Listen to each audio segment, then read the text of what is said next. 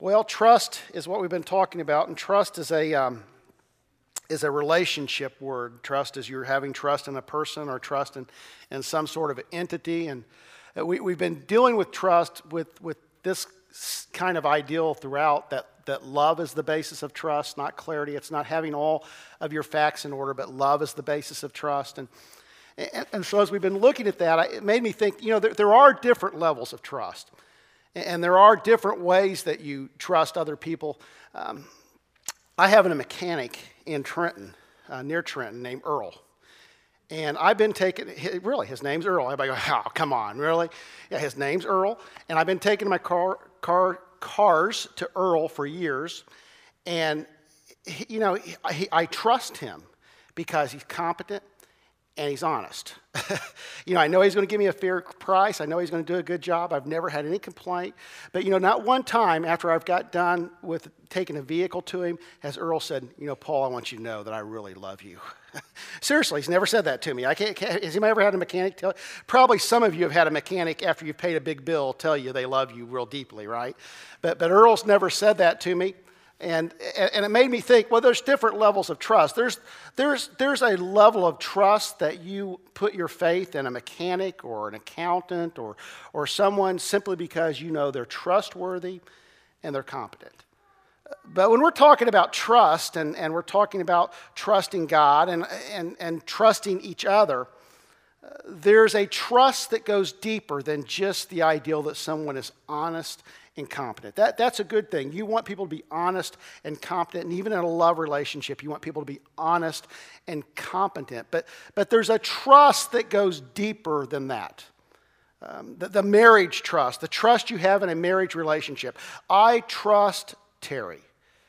And it's not just because she's honest and competent, and Terry is honest and competent. She is, let me, let me tell you what, if, if somebody gives her a dollar extra in change, she's going back to take the dollar back. Uh, you know, even if it cost her $10 to do it. Terry is honest as the day is long, she's competent. It, it, but, but my trust is not just based on her honesty, but her love. Trust me moves beyond just what it knows and, and trust because someone's competent or honest. And, you know, our trust with God has to move within the confines of His great love. The, the greater we see His love, I believe the greater we can trust God. I think about this place and, and, and, and where we're going and, and what God wants to do. Do you realize? And I'm probably going to end this series talking about this. I, have kind of prayed about this and think that God needs us to talk about this. If we want to seize in this place, if we want to live where God wants us to live in this church, we have to trust each other.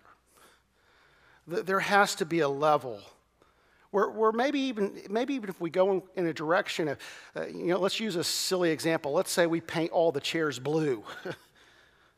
and we're not planning on doing that. So, so nobody go out and post that pastor said.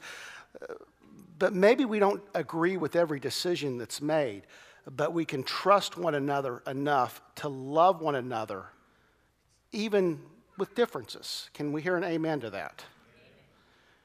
We've got to trust one another. You, have got to be able to trust your pastor, and, and your pastor's got to be able to trust you. And you're coming from a situation, and, and this isn't in my notes, but this is just kind of where God's kind of leading me in my heart the last few days. You, you know, you've got to be able to trust me enough, and you're coming from a situation where you had a pastor for 23 years, and you loved him, and you trusted him, and now you got this weird looking new guy and there's no pulpit in front of him. He just kind of runs at you every once in a while. And you've got to learn to trust me, and I've got to learn to trust you. And, and, and, every church, and every body, uh, every, every organization, there's times where someone's let you down, and sometimes it's intentionally, and sometimes it's unintentionally. And there's this vulnerability where you just have to trust. Trust is a big word. And I want you to know this morning that if we want to get where God wants us to go, we've got to trust Him and we've got to trust each other. And when we trust Him and we trust each other and, and, we, and we see something bigger than ourselves, God can do something bigger than us. So He's calling us to trust and trust Him primarily. We begin with this idea that we trust God, and, and I can trust God because I believe God loves me. I, I believe, and, and I, I, I, hear the word, I hear the scriptures, and it's been preached my entire life. This, this God of love, He loves me, and, and so I can trust God first and foremost because I believe that God desperately, intimately pursues and loves me. And that's the beginning. But, but you know, love is kind of an interesting thing. It's God's love has to be received.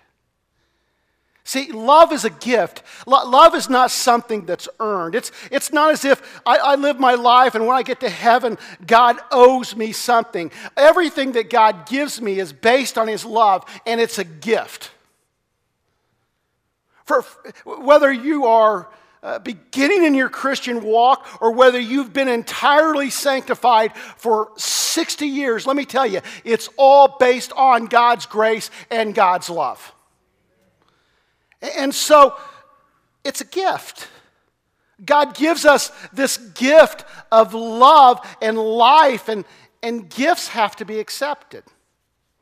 My, my first pastor that I worked with on staff, uh, Dan Walters and Josh was at that church, he'd always use the example of a, a pen. And I don't have a pen, but he, he'd hand somebody a pen and say, You know, for this gift to be truly a gift, you have to receive it. You know, if you have unwrapped presents under your tree and you never unwrap them, guess what? That the gift has never been given or received. A gift has to be accepted. And, and God's love is a gift. And I'm concerned that in the church, many people, for a lot of reasons, just simply never unwrap that great gift of God's love.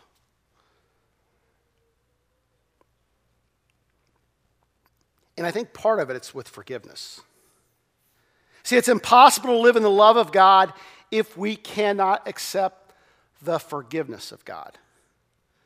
See, see this concept of, of of love and forgiveness.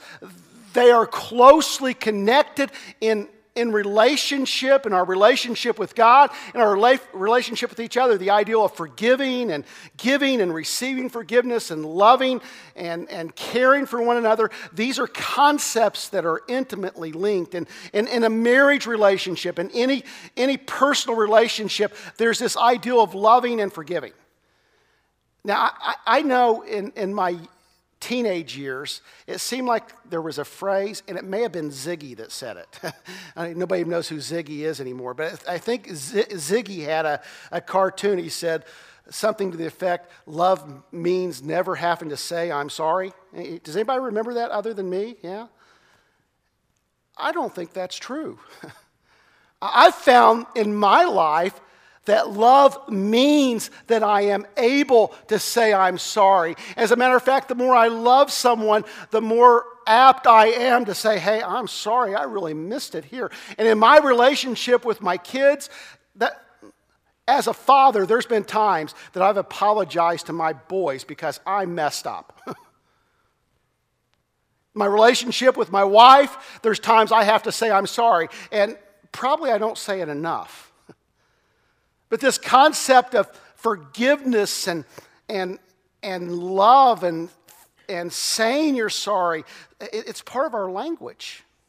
And they're connected thoughts. And I thought about God's love and, and, and his forgiveness. And, and when I read scripture, I see God's love and forgiveness as kind of intertwined concepts as well. John 3 16, um, 17 says, For God so loved the world that he gave his one and only Son, that whoever believes in him shall not perish but have eternal life.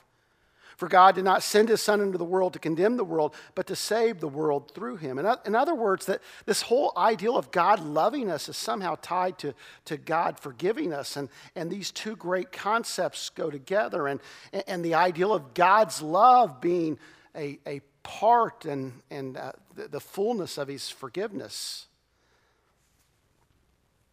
See, I think forgiveness, living in the forgiveness of God's love, is, is the beginning of love.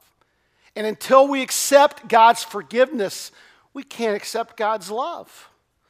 You know, God's wanting to give us the gift of His love, and until we get to that point of accepting forgiveness, then we really can't receive God's love in full. And I think you see this in the life of Peter, and we talked about Peter a couple weeks ago. You know, Peter's one of the disciples that's part of the inner circle, you know, the three, James and and John and Peter are the inner circle. You know, when Jesus goes up on the Mount of Transfiguration, there's Peter, James, and John. When, when you know, they're the ones that are closest, seemingly closest to, to Jesus. And, and, and I would say something, I think there were four in the inner circle. And I think the fourth one was Judas. See, we don't like to think of Judas in that capacity, but Judas kept the books and kept the money. And you're, you're not keeping the books and keeping the money unless you're part of the inner circle.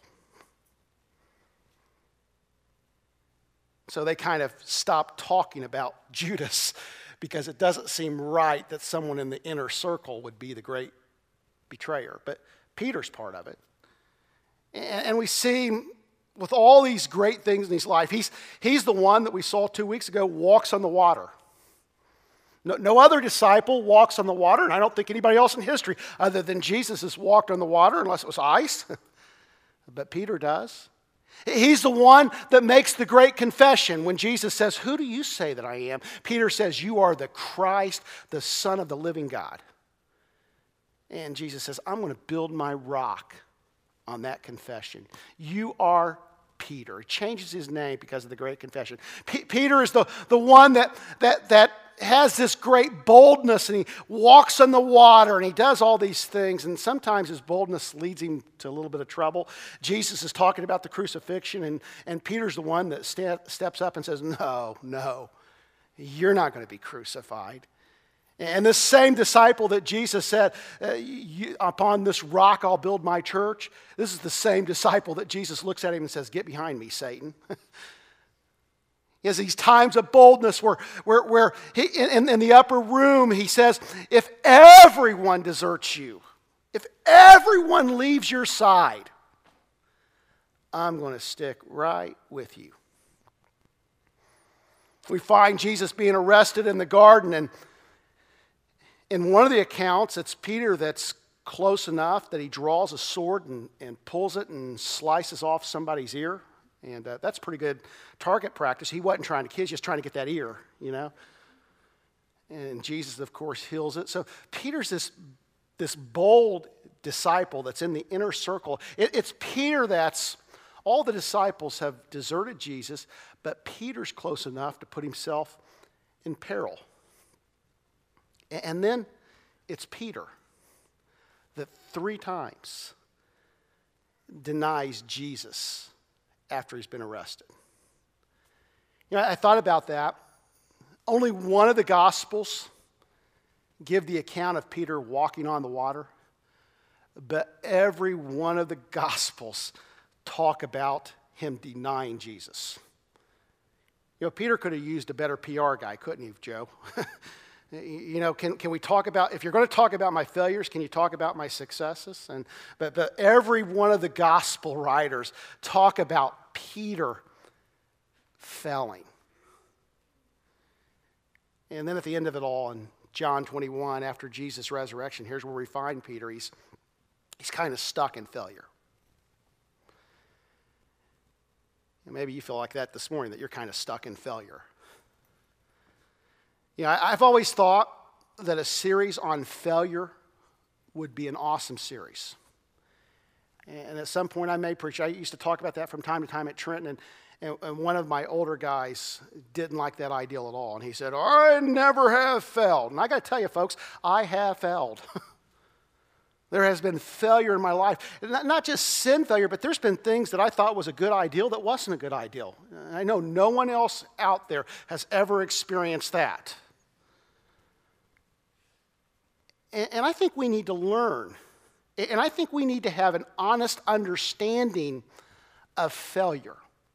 I have learned more in failure than in success. And it's not that God wants us to remain in failure.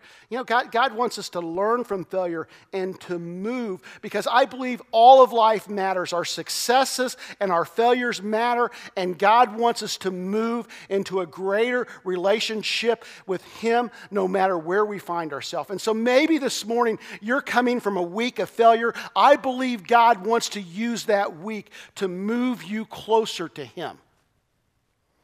Whatever you've been through. How we respond to failures, particularly important. And how Peter responds in, in John 21 is particularly important to, to his success as a leader in the church of Jesus Christ, as his leader in, in, in the coming days in Acts. And I'm not going to put it on the screen. You can look at it because it's a, a longer reading again. But John chapter 21, beginning in verse 1, and I'm reading, I believe, out of the NIV today. It's on my notes, I think it's NIV. But you can follow along, it's not going to be on the screen. Afterward, Jesus appeared again to his disciples by the Sea of Tiberias. It happened this way Simon Peter, Thomas, Nathanael from Cana in Galilee, the sons of Zebedee, and two other disciples were together. I'm going out to fish, Simon Peter told them, and they said, We'll go with you. So they went out and got into the boat, but that night they caught nothing. Early in the morning, Jesus stood on the shore, but the disciples did not realize that it was Jesus. He, he called out to them, Friends, have you any fish? No, they answered. He said, Throw your net on the right side of the boat, and you will find some. When they did, they were unable to haul the net in because of the large number of fish. Then the disciple whom Jesus loved said to Peter, It is the Lord. As soon as Simon Peter heard him say, It is the Lord, he wrapped his outer garment around him, for he had taken it off, and jumped into the water. The other disciples followed in the boat, towing the net full of fish, for they were not far from shore, about a hundred yards. When they landed, they saw a fire burning coals there with fish on it and some bread. And Jesus said to them, Bring some of the fish you've just caught. Simon Peter climbed aboard and dragged the net ashore. It was full of large fish, 153, but even with so many, the net was not torn. Jesus said to them, Come and have breakfast. None of the disciples dared to ask him, Who are you? They knew it was the Lord. Jesus came, took the bread, and gave it to them, and did the same with the fish. This was now the third time Jesus appeared to his disciples after he was raised from the dead. When they had finished eating, Simon, Jesus said to Simon Peter, Simon, son of John, do you truly love me more than these? Yes, Lord, he said, you know that I love you. Jesus said, Feed my lambs. Again, Jesus said, Simon, son of John, do you truly love me? He answered, Yes, Lord, you know that I love you. Jesus said, Take care of my sheep. The third time he said to him, Simon, son of John, do you love me? Peter was hurt because Jesus asked him the third time, Do you love me? He said, Lord, you know all things. You know that I love you. Jesus said, Feed my sheep.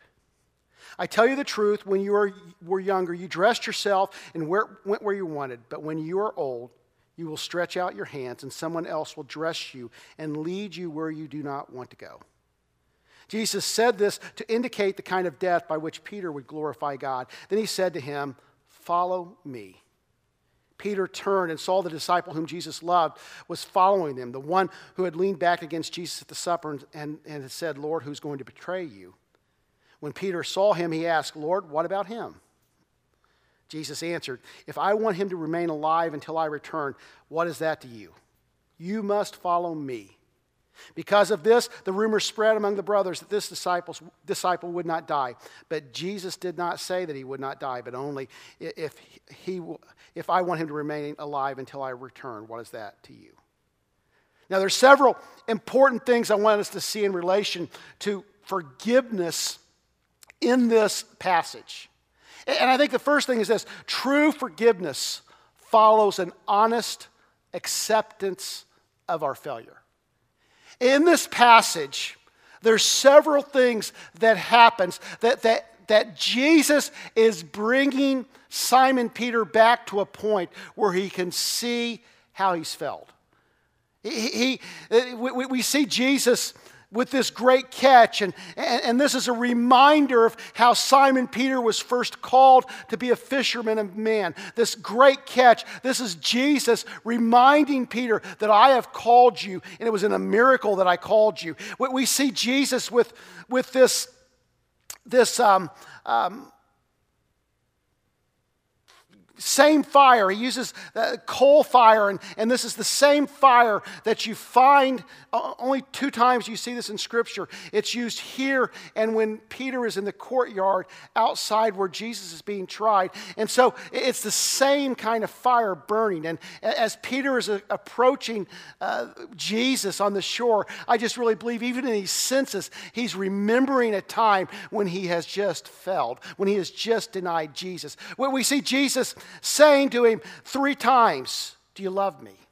A reminder of, of, of, Peter's three denials of Jesus. Jesus is purposefully bringing Peter back to his point of failure. He says, Do you love me more than these? And, and, and in using this kind of language, Jesus is reminding Peter of his boldness of saying, I'm going to, I'm going to follow you regardless of what all these other guys do.